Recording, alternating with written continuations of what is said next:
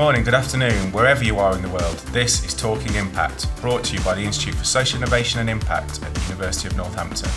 My name is Richard Hazenberg, and every two months I'll be joined by a leading social innovator to talk to us about social innovations that they're bringing to their community and the good work that they're doing for their social enterprises. Today I'm joined by Mike Britton from Goodwill Solutions CIC, the country's leading and largest logistics social enterprise firm. Hi, Mike. Hi, Richard. How are you? I'm fine. How are you? Not too bad, thanks. Not too bad. Um, I mean, let's start off by talking about social innovation. What does social innovation mean to you as a social entrepreneur? Well, first of all, I think uh, it's finding new ways to deal with old problems and to avoid put stuff in place to avoid new problems coming out of your solutions. So, for example, finding ways to um, get ex-offenders into work reduces recidivism. It also improves their lives and the, the lives of their family and immediate surroundings. Uh, it also contributes to the economy through taxation, reduction in benefits. So actually, by getting people who've offended in the past into work, you have a massive effect on changing your local community and the national society. I, I really like that take, Mike. This idea that it's it's it's you know new solutions to old problems. It, a lot of this isn't sort of reinventing the wheel, is it? I mean, it's no. you know it's it's quite it's quite sort of intuitive. And if you if you think about, I mean, you talk about the offending there. So if we think about the work that you do with Goodwill, perhaps you could tell us a little bit about Goodwill to put uh, a bit of flesh on the bone as to what you're talking about in relation to social innovation. Sure. Um, in 2007, I was a corporate project manager, uh, and I'd really done everything I wanted to do. I worked for the same business for well, two businesses uh, for 23 years in, in total, and I'd got to the point in my career where uh, I'd done what I wanted to do. I'd, I'd created a, a reasonable pension pot for myself. I'm married, but I don't have any children, so I've got nobody to put through university. So it was really a case of what did I want to do with the rest of my life. Uh, I was 48 at the time. Uh, it was still had a, a, a, career left in me somewhere. I didn't know where it wanted to be. Did I want to continue doing project management? I'd done that. I was quite, you know, happy with what I'd achieved in my time. So I thought, well, what can I do if I want to change roles? So I looked at uh, charities and I felt charities like the status quo, and I did. I'm a change manager, so I didn't really think I'd fit extremely well into that. I also looked at local government and authorities, and didn't feel that was a right fit for me. And so I looked at myself and thought, what can I do? What have I done in the past that I can do now that will make a difference to the community around me? I thought, well, if I start a business whose purpose was actually to deliver change to the, community, that would be a good starting point. So I gave the business I was with a year's notice so that I could complete and finish some of the projects I was on and get the others to hand over points and things like that. And uh, in 2008, I borrowed a small warehouse. There was three of us, and we set up Goodwill Solutions. And we opened the door, and somebody said to me, "What are we going to do?" Uh, and I said, "Well, we're going to build a national or international business that does social good, that relies on its own income generation through commercial contracts to pay for its social mission." And that was day one of when of when we really started. Of course, I'd mapped out some ideas prior to that not in huge detail, because you know me by now, Richard. I'm not a detail man. I tend to yep. see the vision and want to go for it. Uh, and and that's been the core mission of Goodwill Solutions to create um, social innovation, impact, and change, but paid for by commercial activity. And this idea that you know that you wanted to put something back into society, Kevin Spacey um, was recently quoted, I think, saying that you know when those who those who get to the top of the elevator in life have a moral obligation to send that elevator back down to the ground floor. Uh, you know, does that call out to anything within you? Is that was that how you felt when it came to setting up Goodwill Solutions? I understand. I understand completely what uh, what he means by that framework. Uh, with me, it was I had a comfortable life. I'd always had a. I'd worked hard. I was. I wasn't a great uh, academic at school. I left school uh, reasonably early um, with very little qualification. Uh, and so I sort of found my way through life in different ways. Uh, I was always been a bit creative and never really uh, academically brilliant. So doing new things, uh, changing the way things were done and finding better ways to do them was something that was a thread probably throughout my life.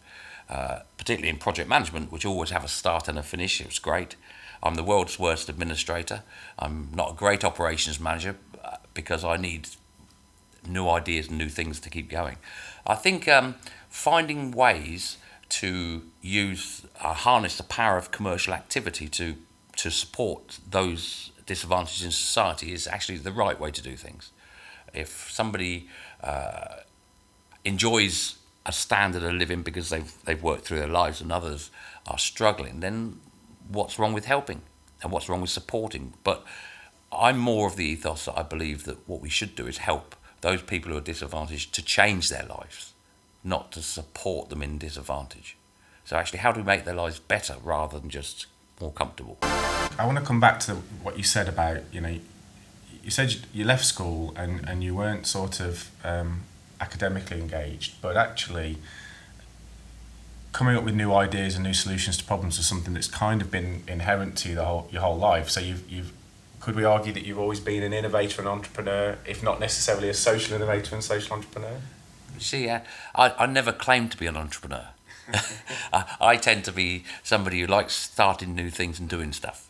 That's how I see myself. You know, somebody, uh, I have I have plenty of ideas. Most of them are absolute rubbish. But the key is I've got a really good team around me who can stand up and say, actually, that's rubbish. You don't need to do that, and we can review ideas as we go forward. So, we we have lots of things that we think about doing.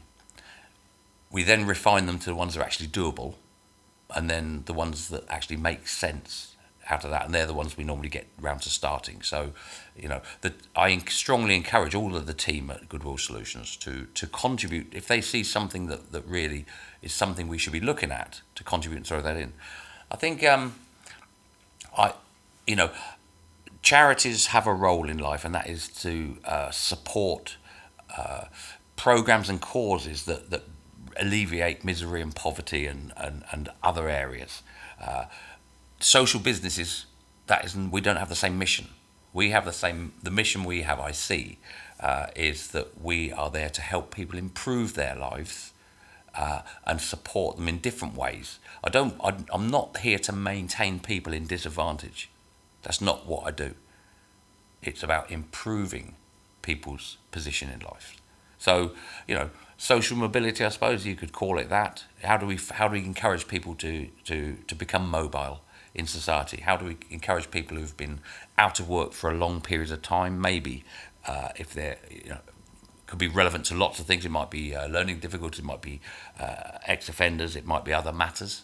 Might be people like me disengaging early from employment, I, oh, uh, from education. I was very lucky. I actually, uh, my father said get a trade, and so I was sort of, at the age of 16, I was uh, into an apprenticeship, and that and I never really stopped working since then.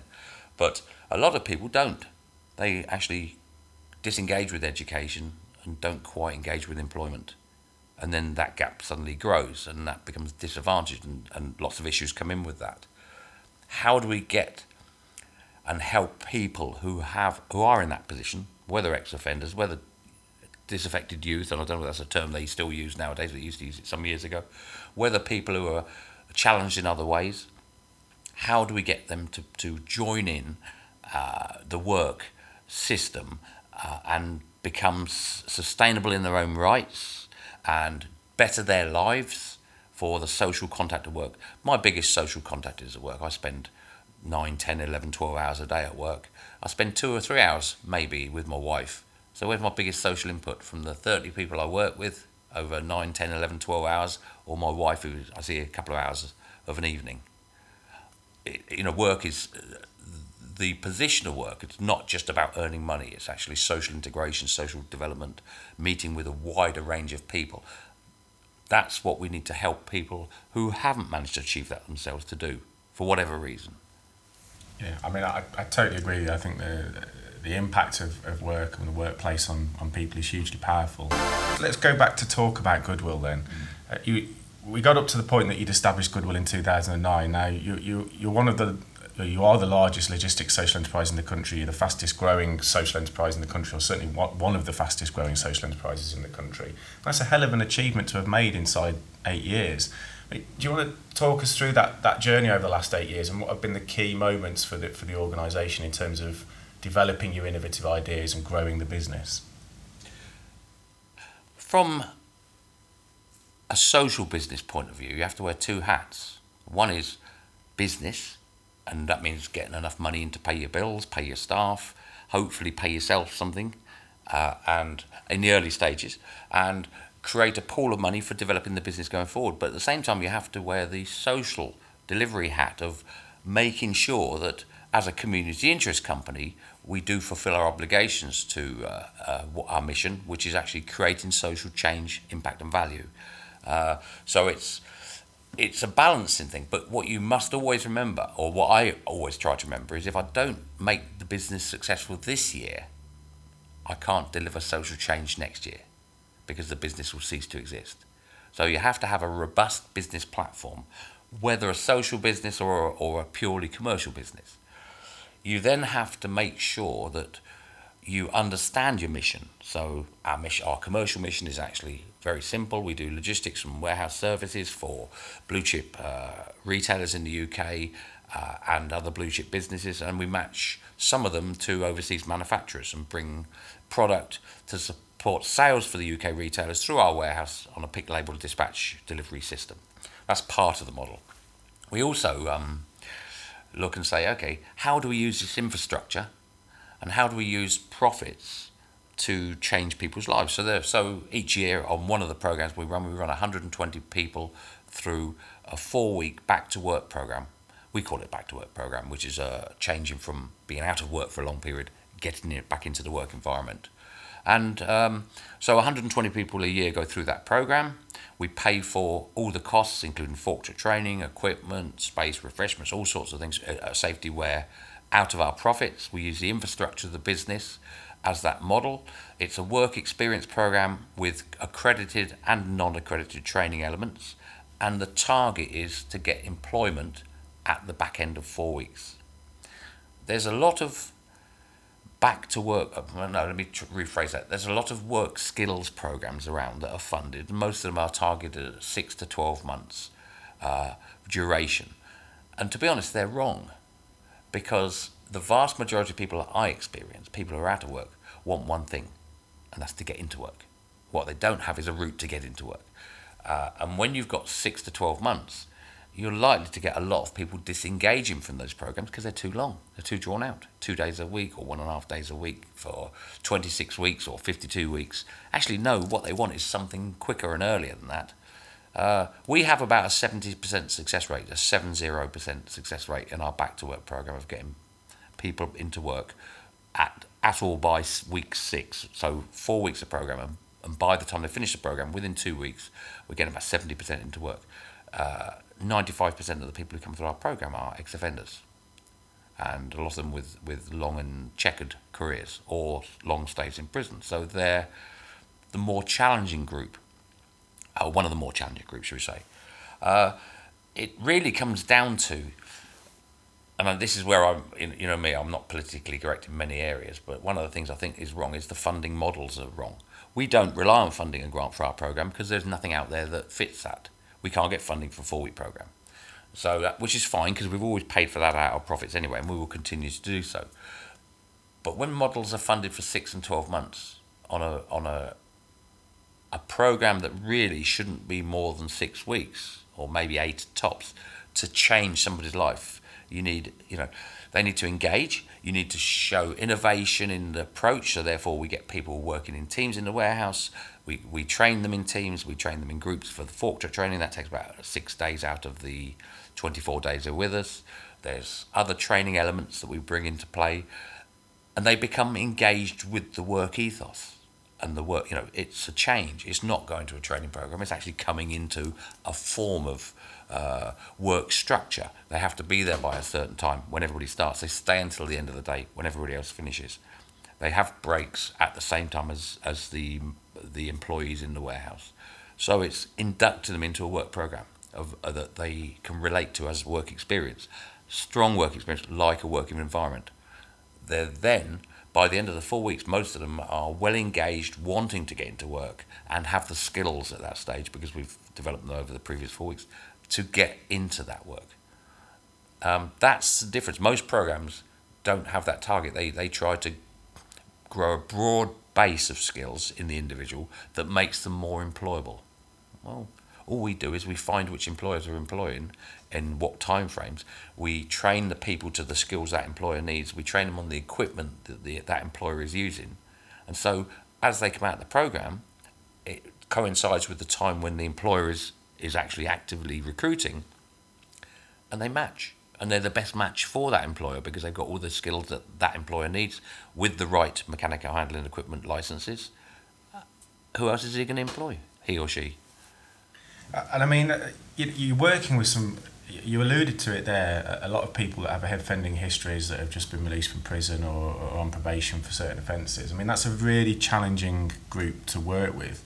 How, what challenges does that pose for you within the business, both in terms of being competitive, but actually also managing this with your staff? Because I could imagine that some staff might be uncomfortable working alongside uh, ex-offenders. Certain ex-offenders, yeah. Um, I think you know, going back to when we formed the business. Um, adult ex offenders, people over 23, I think it was at the time, up to the age of 65, 70, um, there was no provision for support for. It was all about NEETs and it was about young offenders under the age of 23 and things like that. And, and I felt that was wrong. And I felt that the biggest impact we could have is by changing people whose potential life was going to be in, the, in a cycle of reoffending in some ways.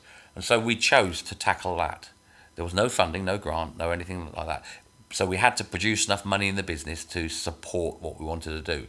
And we can do work experience for minimal cost. There's supervision with cups of tea, and, and, we can give them work experience. But it's not about just work experience. It's about actually how to de- develop the skills they will need to survive in a competitive employment arena.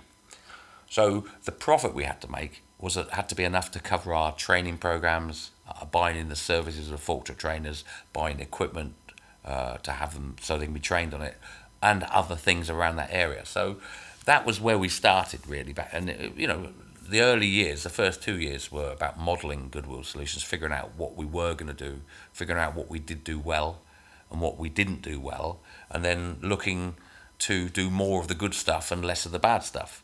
Uh, by 2010, we sort of had an idea where we wanted to take the organisation.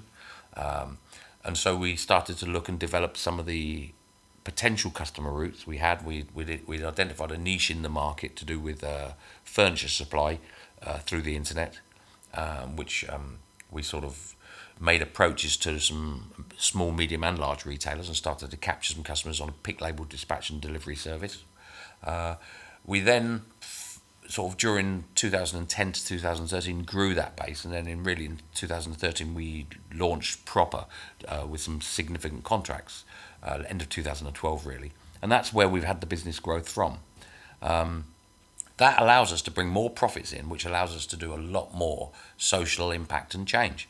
For example, um, we adopted Hemmingwell Community Centre, com- a skill, community and skills centre, which was in danger of closing. It actually was going to close uh, because uh, it was a challenging environment to work in. It was one of the 8% most deprived wards in the UK.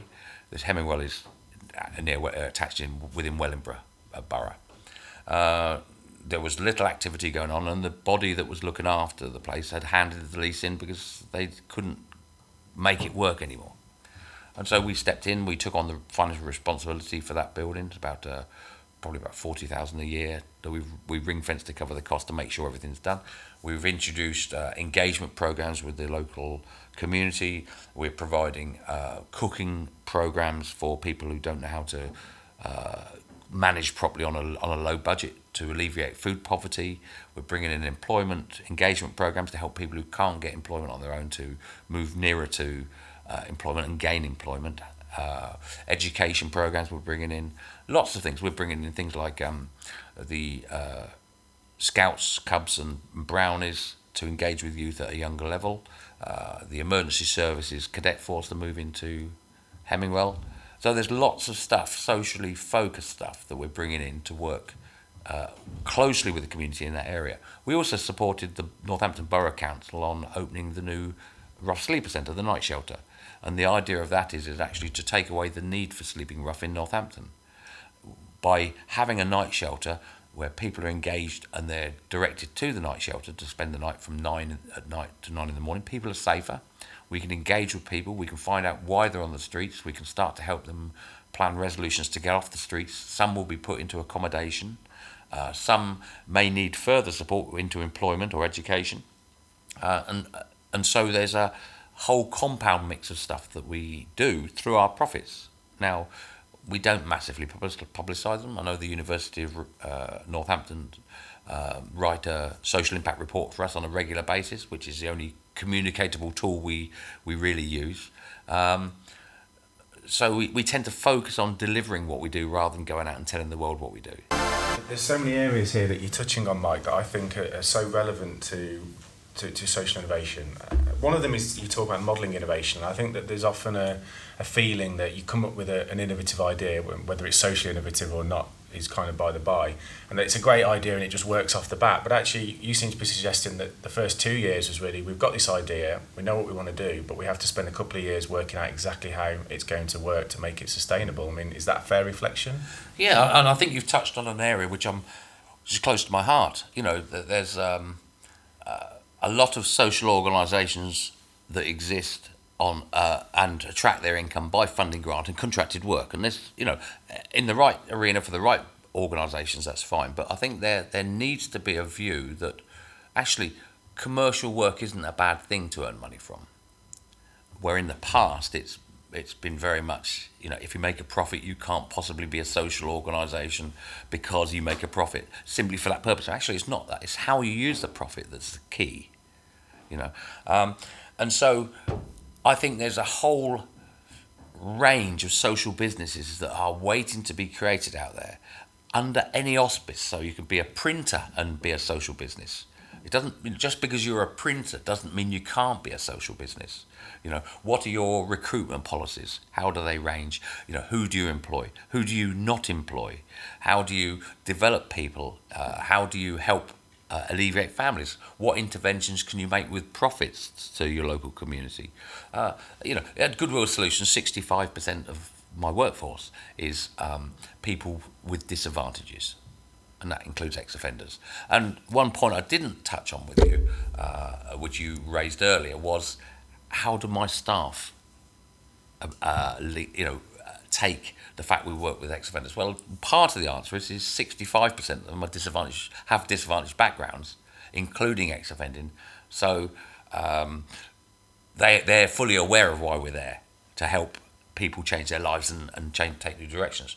The other, the other 35%, there's probably 20% of those are professionals in the industry who know the mission, who who've shared it with me, have developed it. So they know why we're there. We're there to create a robust, sustainable business that delivers social impact and change. So they know the mission. And there's 15% of people we've recruited as we've grown, and we, we, we share the mission of the business with, with everybody. And people who don't want to work with ex offenders don't have to work for Goodwill Solutions. You know, that is what we do.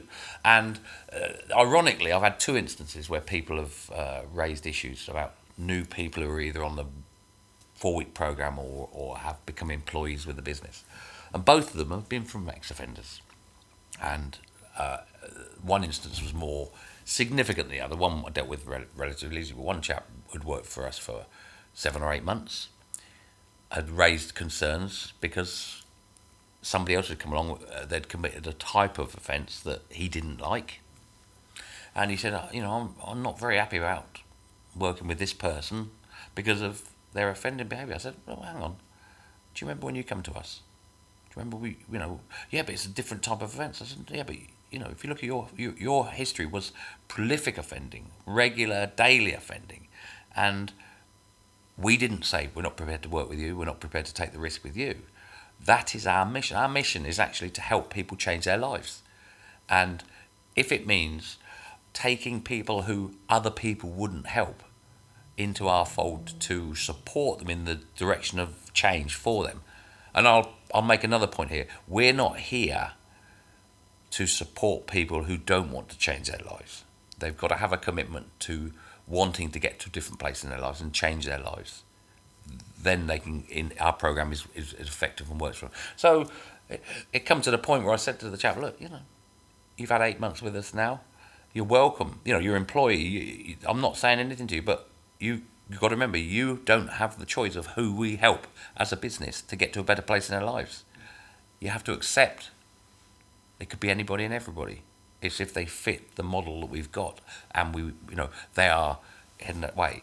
Then that's it. If you don't like that, then your option is to go and find another business that will employ you and move on. I mean, dare I say, it, it sounds like you're fostering a sort of an empathy amongst the staff with each other, amongst you know, between them and and within the business. I mean, do you, do you feel that Goodwill Solutions is quite an empathetic place to work? I, think I think it is, but it's still very professional, and, and the people who come through our program, you know, focus on the commercial delivery of what they do. Uh, the the employees, you know, uh, the most important thing to them is to really get a good week in, get a you know, earn their their wages, but at the same time deliver an excellent service to our customers. Uh, making sure that the, the customers' needs are met, irrespective of the level within the business. Um, but there's also the benefit of people who are employed within the business, a lot of them, have walked the walk of our clients and have been there and have known how hard it is and how difficult it is to change when you people aren't willing to open doors to you. And also what goes on in their minds sometimes as to whether they really want to change. So I've got a fantastic barometer barometer in the warehouse uh, and, and uh, the rest of the environment that understands the clients better than people who haven't walked that walk before, and they also know the ones who are playing the game, and they it's a, it's a fairly uh, interesting situation. You, you, see a new team, a new group come in. There's only with only three starters a week for 40 weeks a year. That's 120. So a new three come in. Somebody in the warehouse somewhere will know most of those people. They'll also know that you know what their motivations are for the change, uh, or some of the motivations, and they'll also know if they're serious or not. Now we have a very rigorous process to get through, and there's a waiting list for our programs, uh, and it's rigorous in that we if people don't really aren't showing signs that they really want to change, then actually they don't get on the program. So it's you know they've got to work hard to get on the program. But then the first day, most of them are there. They're wandering around, not sure why they're there, and thinking it's just another program. By the second or third days, you can actually see they're starting to engage, and the staff are motivating them in various different ways uh, to you know, be involved. And suddenly, by the end of the first week, it's as if they've been there forever. They're part of the team, and that's where the the significance of of the broad spectrum of employees I have really plays a, a thing. It's it's welcoming welcoming them into the fold basically, and they and they feel that. I mean, they feel that that welcome. Yeah, and and guiding them in, to act in the right way within because it's peers, the people that they've probably known over some years, some of them at least, and and you know they they. I'll be perfectly honest. Sometimes they, you know, one or two of them might tap one on the shoulder and say, "Hey, you know, this isn't a, game, a game here. This is a serious business. We're doing this, so you need to engage with the program." The last area I want to talk about is related to the title of the podcast. I mean, it's called Talking Impact, and we've obviously talked about goodwill and your history, and we've talked about social innovation and what you see as uh, as innovative and, and entrepreneurial. But what about the world of impact measurement? I know that you've talked about having impact measurement work done by the university. What's your take on impact measurement, and how do you think that that positively and or negatively affects um, social businesses and innovators like yourself? I think it's important to understand if you are attempting to create social impact, that you understand whether you're achieving it or not.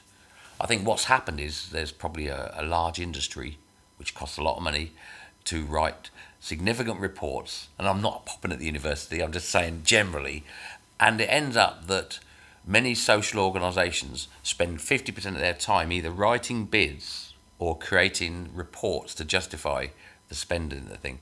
That actually that's 50% of the activity that could be done in social arena or, or less than, you know, you could reduce that time if social impact uh, reporting were easier. And I know that um, the University of Northampton has had some models recently that w- we've been looking at with them uh, over a couple of years now uh, that simplifies how to capture information and make it very easy to manage your social, easier to manage your social impact. There's always going to be a need for accurate reporting of what you deliver and how you change it. I think one of the complexities I've found is, um, to me, seeing somebody who hasn't worked for, for a number of years, who's perhaps been into prison, has probably got a broken family around him somehow, him or her, and actually gets into their first job or gets their first ever qualification, seeing that happen to me is, is how I measure social impact from, you know, from a, a daily point of view. Bringing the stuff together and, and uh, painting the picture of what happens in a year or each year, uh, my eyes often glaze over at that point. I, I, mean, I suppose it's two levels, isn't it? From what you're saying, there's that intuitive impact where you know you can't necessarily measure it, you can't put it into a report, but you see it in the individuals. You see this change that you're talking about with them, uh, where a person comes in and within a week you just see a complete change in their whole demeanour and their approach and attitude to work. And of course, I mean, absolutely, that's impact. Um, but of course, then there is that that that pressure to me- to, to measure. Um, and I hear what you're saying about the the measurement within uh, of impact within the third sector because I think that sometimes what where organisations fall down is they don't approach it from a proportional angle. Mm. You know, if you're a hundred thousand pound turnover business, there's no reason or no way you should be spending ten thousand pounds on social impact measurement. I mean, it, it, you know, that's ridiculous. Um, so yeah, I absolutely see the the, the, the issues around proportionality. I mean, you've obviously had a few impact measurement reports done for you by the by the university in the past. What what were the sort what were the benefits that, that came out of that, and did, did it identify that you were delivering the impact impact that you thought you were? Well, uh, I think there's a few things. One is if we if we look in, uh, at the the model, the core model is not funded. Therefore, we don't actually we're not obliged to write social impact reports for funders and, and things like that. So we do it because we choose to do it, and we we realise that as we grow, we need to have a wider communication process of what we of what the the reason for being is other other than a, a commercial structure to a business. We work well in the commercial world. We can communicate effectively there. We needed to communicate effectively in the social world as well. Um, so that's one of the things we saw. Uh, I think um, going on from there, it helps us to understand whether our programs are effective. Although they're retrospective, you know, because if you if you have social impact reporting each year and it takes three to four months for the report to be constructed and comes out, it's 18 months late for knowing what happened on week one of the year. But it does allow us to look and say, actually, have we been as effective as we believe we've been? Because you know, we will have um, review programs inside the business. We will look at the programs. We will look, we will look at the rolling statistics for the year of how many people are achieving employment on the back of our programs, how many people are passing their Fortune test, how many people are getting NVQ level ones, how many people are uh, gaining other uh, uh, accreditations or non-accredited training elements being done, and what you know the finish rate and, and how successful we can get a feel for that. But that actually captures it into a different term. We don't internally, we don't measure um, the cost or benefit to society of, of, of getting somebody into work who's been out of work, especially if they've got an offending history and therefore the Ministry of Justice costs, uh, DWP costs, and all the bits that can come to. We don't even consider that. We not in our daily operations. Our you know our single focus is to help people who want to change their life to, to make that change happen, and that's our focus there. But when you get to um, the, sort of the view of what the direction the business is going and how it can move forward in its social impact, then we have to bring all the elements we do. We have to look at you know what impact supporting the night shelter has had, what impact the community centre at Hemmingwell has, has had, what our, our back to work programs, the Learning Academy, which I haven't mentioned yet, which is a fairly new uh, body for it's about 18 months, two years old now since its conception. That's looking at um, driving a lot of engagement and, and development and uh, towards a path towards employment. Because at Goodwill Solutions, we deal with a very narrow slice, and that is people we think can be made work ready and ready for employment within four weeks. So it's that's the slice we deal with, and, and it's quite actually a, quite a wide range, believe it or not. What we don't do is pre-employment work in other forms. So it sounds to me from the impact measurement side of things then that, that actually what you're what you're talking about is that Uh, on a day-to-day basis it, it, it's not massively useful because the, the lead times for the data gathering are, are too long. You have to just trust your in, intuition there in seeing the change. But actually in the long term it's quite a useful strategic organisational development tool. Yes very much so. I think i think certainly social impact reporting will help you form the strategy for your social impact programs going forward and whilst reviewing the ones you've already got in place. But they are a benchmark down the line for the review process, much more useful for forwards planning. Before we end the first half of the of the podcast, uh, there's a question that's that comes up quite a few times when I'm at conferences or when um, you know I'm talking to other people in the sector, and it's a bit tongue in cheek, but I just wanted to get your get your take on it. Obviously, social enterprises and social innovators are trying to develop good for the community. They often operate on non-profit models or limited profit models. In your mind, when we're looking at socially responsible business, can a social entrepreneur or social innovator can they drive a Ferrari? You've got to look at the, the models that are available, and, and we haven't really touched on the structures of, of social organisations yet. But the community interest com- company structure, CIC, which is the one we've chosen, has a buy guarantee model or a buy share model.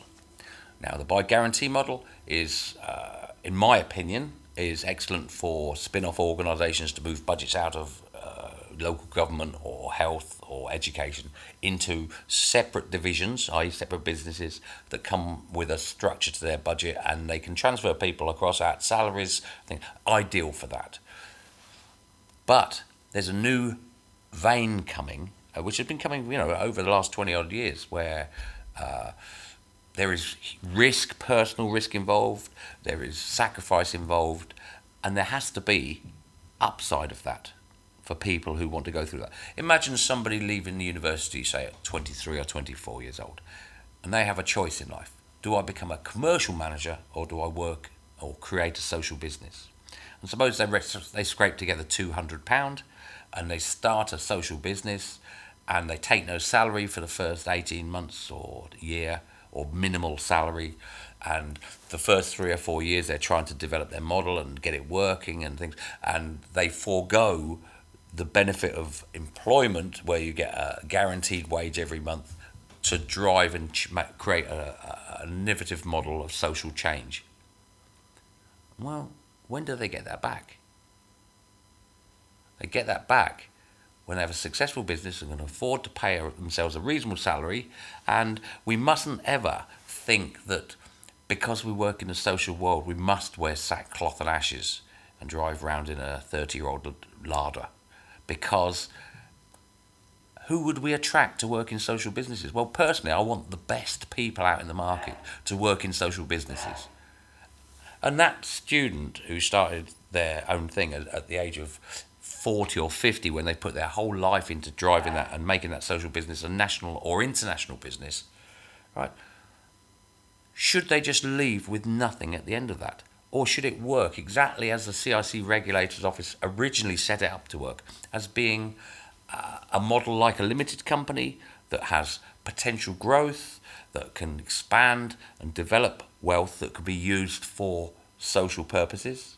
Uh, and, you know, but that doesn't mean that the person who started it, the innovator, should be the only person in the whole model not to not to benefit from the growth of that model. So, so that's a yes from you then, Mike. Whether they choose a Ferrari or whether they choose to have a Ford Cort, uh, Cortina or Viva or a Vauxhall Viva is up to them. But but they should be allowed to benefit from the be, fruits of their like yeah. They should be rewarded for what they've done, in the same way as people who work on purely funded models have the security of a salary within that, whereas the innovators tend not to. Not all in but sorry, I'm no, no, no. That's know, I mean, the that's, ones who are willing to take risk, put their own money up to start something, and develop and sacrifice to make that happen. There should be mechanisms that allow them to recover that later. There's nothing wrong with money. It's the abuse of money or the misuse of money where the problem is. Brilliant. Okay, that's great. Thanks, Mike. Well, you know, do you agree with Mike on that point? Do you disagree? If you have any thoughts or comments on that, any questions, please contact us at isi at northampton.ac.uk come back after the break where me and Mike will be discussing the community interest company structure and Mike's work in that field with the regulator.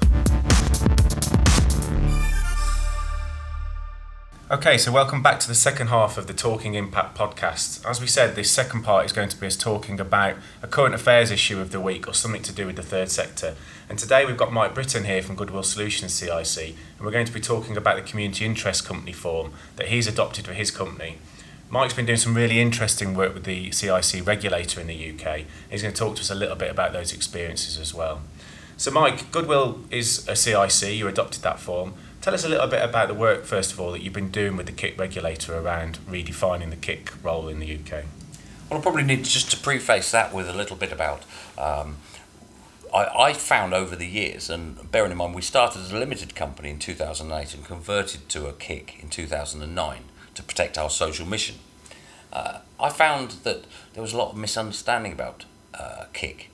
Uh, in that one, there are two type, two prime types. One is uh, by guarantee, supported by guarantee, and one is by share. And uh, we chose the by share model because we already had shares in the limited company that we transferred into that. And it was very much that value couldn't be grown in a kick, and that the dividend lock made it so there was no value for investors to invest in kicks. And actually, both of those things are wrong. Uh, if, and I'll, I'll preface, I'll make it very, very simple my explanation is, is that if somebody creates kick shares and they want to sell them back to the kick, then there is a locked value.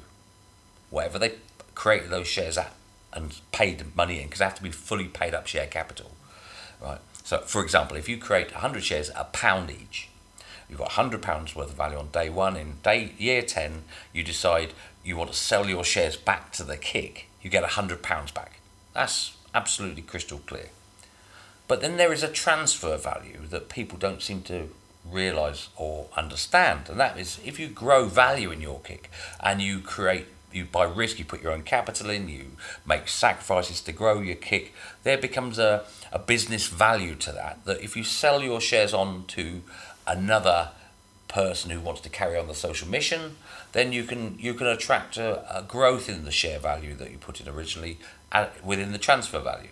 Exactly, uh, in many ways, like a limited company, because a kick is a limited company, but with additional levels of legislation.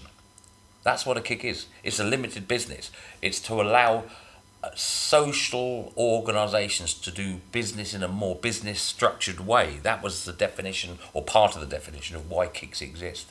I was, um, I've always had a good dialogue, uh, a very supportive dialogue with the CIC Regulators Office over a number of years, and I raised some concerns with them about a number of things about the kick structure, and so we, we extended that dialogue, and I was invited down to the regulators panel, which I believe is held once a year in London, and uh, they review what's happening with kicks, and then they ask for additional information to be presented to that panel so that they can consider where it fits in.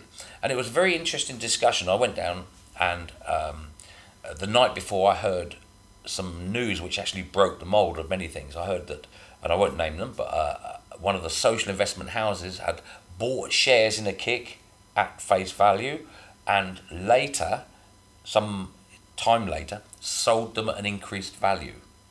And if they can do that, that proved that the share value on transfer can be higher than the locked in value for share return. As long as it's not been sold back to the company. As long as it's not been sold back to the company. And I think it's probably important just to just to, to, to raise this issue for listeners who might not be aware, particularly outside the UK, that the community interest company uh, legal form is a specific legal form created by the UK government for social enterprises and social businesses. Yes. And, and that's the reason that we're talking about it today on Talking Impact. So at, at the panel, I, I was asked to present my opinions of how I saw the uh, the structures of CICs and what I saw were the opportunities and the disadvantages of what I understood as the interpretation. I've been reading about CICs for you know eight years now, so or nine years actually. So and operating as one. And well, operating one, but I don't claim to be an expert, but I've I've read everything there is several times about CICs, and I presented the position of my concerns where. Um, how do, are we going to get people to, excited enough to start businesses under CIC auspices as proper commercially focused businesses that deliver social change as a sustainable model for the future if there doesn't appear to be parity or near parity with the limited company model. They will choose, most people will choose limited company because it hasn't got that extra legislation framework. They can still do the social mission within that. Why should they choose CIC? Well, I explained at the panel that my my reason and my partner, business partner's reason, uh, the co-founder Graham Tompkins uh, of Goodwill Solutions, um, why we chose the CIC framework was to protect the social mission for the future. So there was a structure that was robust, secure, legislated, uh, and reportable after we've passed ownership on to somebody else that they will still be obliged to keep the social missions and keep driving forward with that purpose. And that's why we chose CIC because it did give us that extra protection. What it didn't give, and, I, and the uh, the CIC regulator uh, and the rest of the panel confirmed that, including one of the chaps who wrote the original outline in 2004, said actually CIC was always intended to allow businesses to grow in exactly the same way other businesses do, limited companies, etc., but to deliver a locked in social value. Not to become sackcloth and ashes that somebody must wear and go without butter on their bread to prove they're a social business, but actually it was to allow people innovative people who can create business to create social business rather than just business. Well, let's talk about the features of the community interest company then, Mike, because um, as you say, it's tied into the limited company structure, but there's some added caveats to, to the to the kick to the kick structure. One of which, of course, is the community interest community interest test and the asset lock that rests within the business. Yeah. So, do you want to talk to us a little bit about that and uh, you know why why the asset lock is something that you felt was important for Goodwill? Yeah. Um, many organisations accrue assets such as fork trucks and properties and racking in, in, in our sort of industry.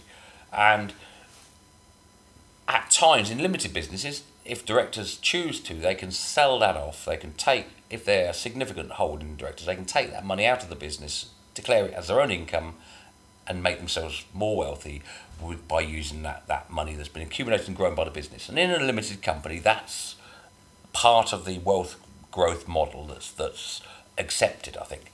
Uh, community interest company. If, for example, you know, we decided to sell our fork truck fleet, directors couldn't take that money out of the business. It has to be put back in and reinvested into the business. So if we sell our fork truck fleet for fifty thousand pounds or hundred thousand pounds, whatever, that money has to go back into the business to, to develop either the business to deliver more social impact and change and, and become a more sustainable business and grow, and, or, or used for social purposes. And that's absolutely fine because that gives the business a level of uh, ability to retain assets and become at core a healthier business than a business where you can sell off the assets and take the money out because you end up leaving a shell. With a with a CIC structure, you have to make the money work again within the social business. Now, either it goes to the bottom line and becomes your reserves, or it works towards business development for your next building or your next step or your next program, or you reinvest it back in for equipment within the business, but it has to stay in the business world. I love that idea because it means that uh, wealth is being used in a good way. You're creating wealth. You might sell some assets on and have to reuse those assets for strengthening the business, and that you know that is really good positive stuff which that lock isn't on the limited company model only on CIC and, and of course it also gives confidence to stakeholders you know internal but particularly external. You think about customers investors that, that the business is a genuine you know has genuine social aims and mission and that the and that the directors aren't going to disappear with all the assets you know on absolutely. so. we've been out the back with a wheelbarrow full of cash and things like that. Go buy a Ferrari. Two Ferraris. No, you're absolutely right, and, and it's positive. Uh, it, it gives a number of positive things. One is actually it's a declaration to the world that you are there for a period, a long period of time, because the assets are locked within the business. It's allowed us, for example, to buy our site at uh, Deer Park Road in Northampton.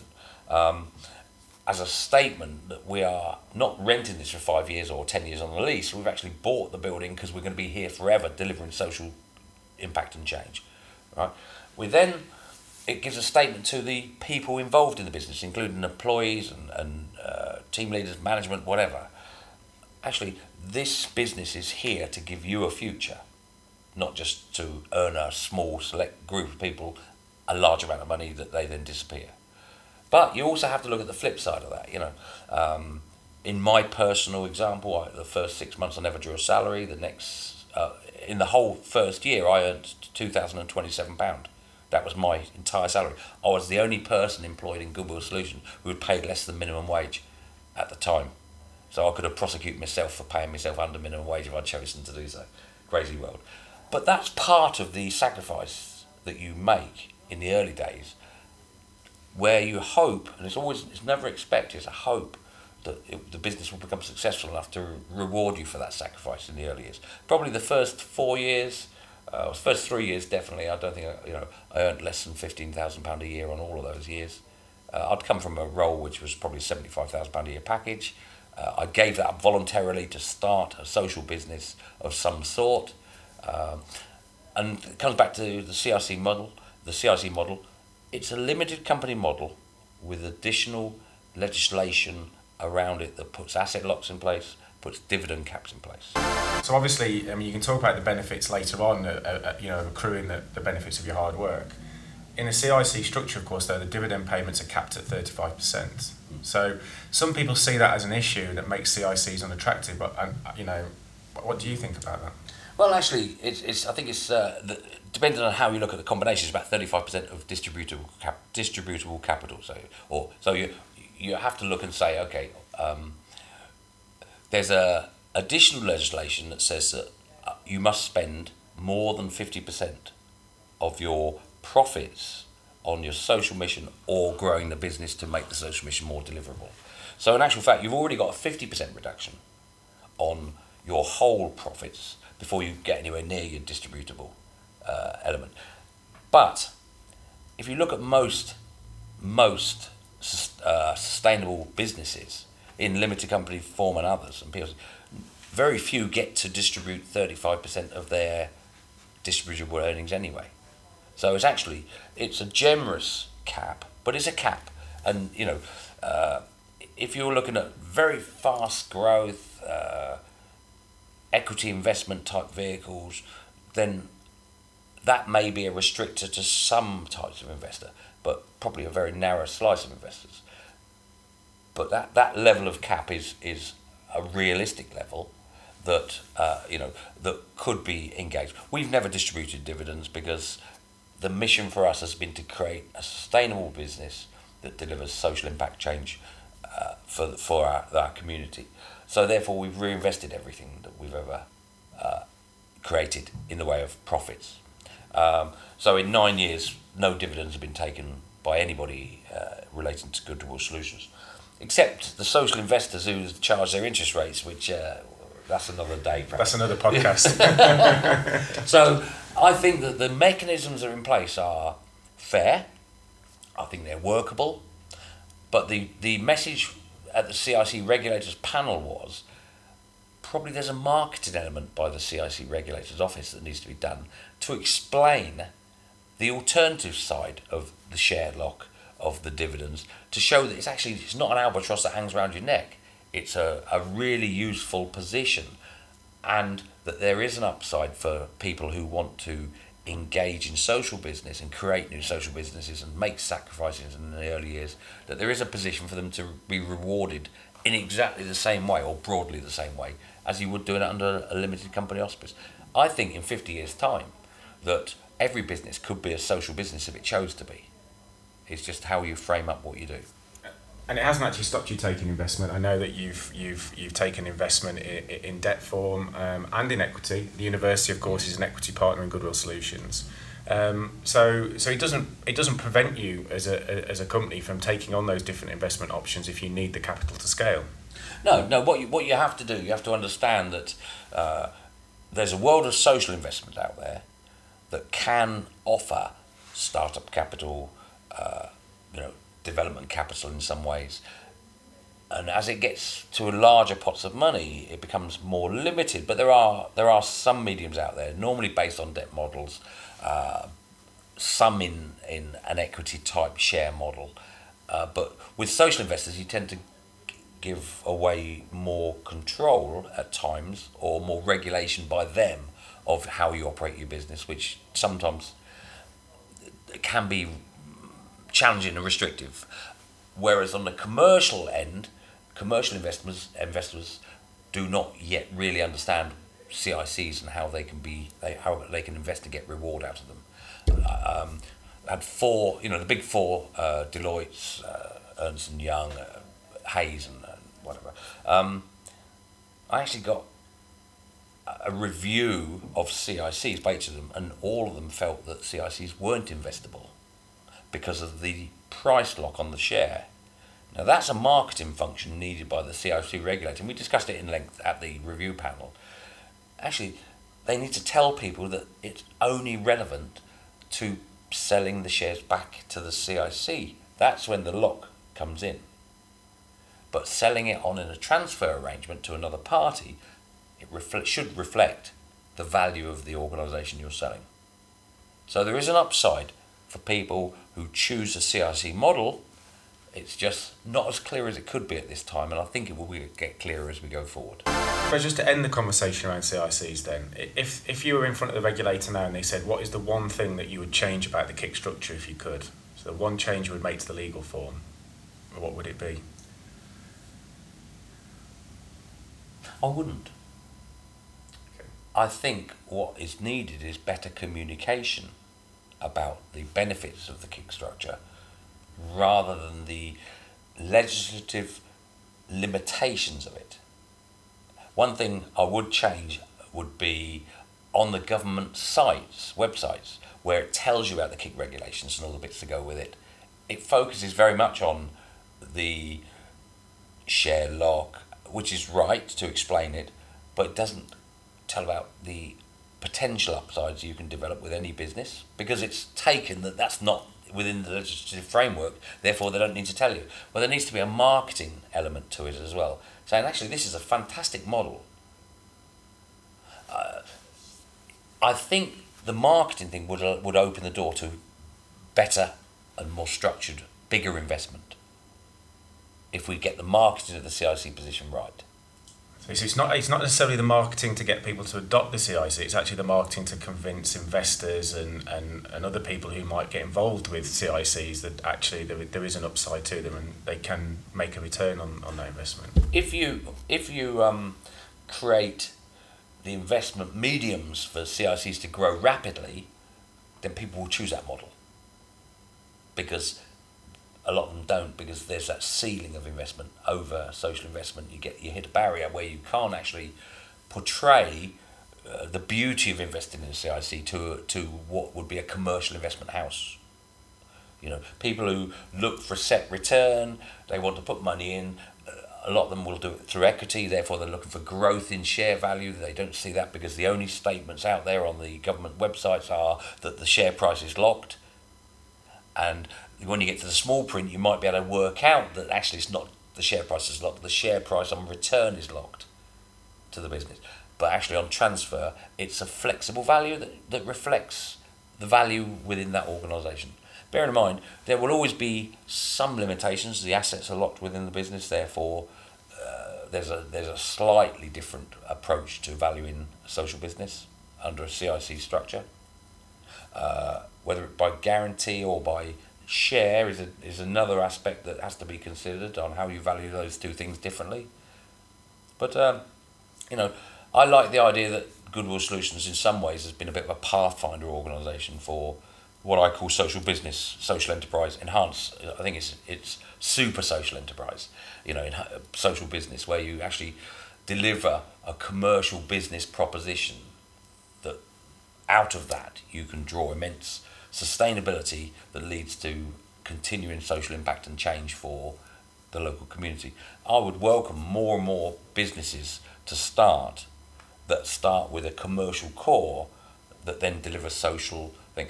Uh, the world has been struggling for a long time to deliver corporate social responsibility.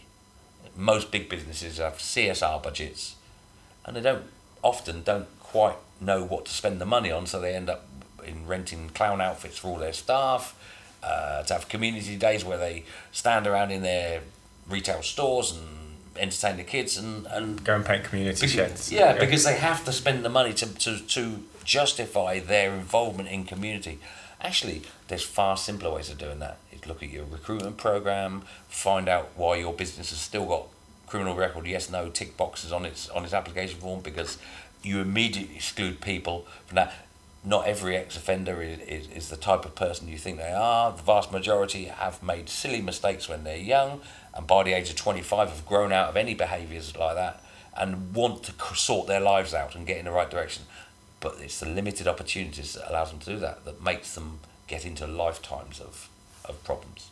Brilliant. Well, there you go. That's a call to action from Mike Britton of Goodwill Solutions CIC around the Community Interest Company legal form and uh, telling investors you can invest in this, you can make you can make uh, a profit from that investment and invest in social enterprises. Look, thanks very much, Mike. I really appreciate you taking the time to come and talk to us. Um, listeners, please join us again in October when I'll be joined by Paul Buck of Epic Risk Management Consultancy Social Enterprise, who operate in the gambling sector. See you later. Thank you, Richard. Thanks for listening to the Talking Impact podcast, brought to you by the Institute for Social Innovation and Impact. If you have any questions about the content discussed in this podcast, please email isii at northampton.ac.uk. For more information on the Institute's work, visit northampton.ac.uk forward slash research. You've been listening to a Jump Media Group production. Talk to us at wejumphigher.co.uk.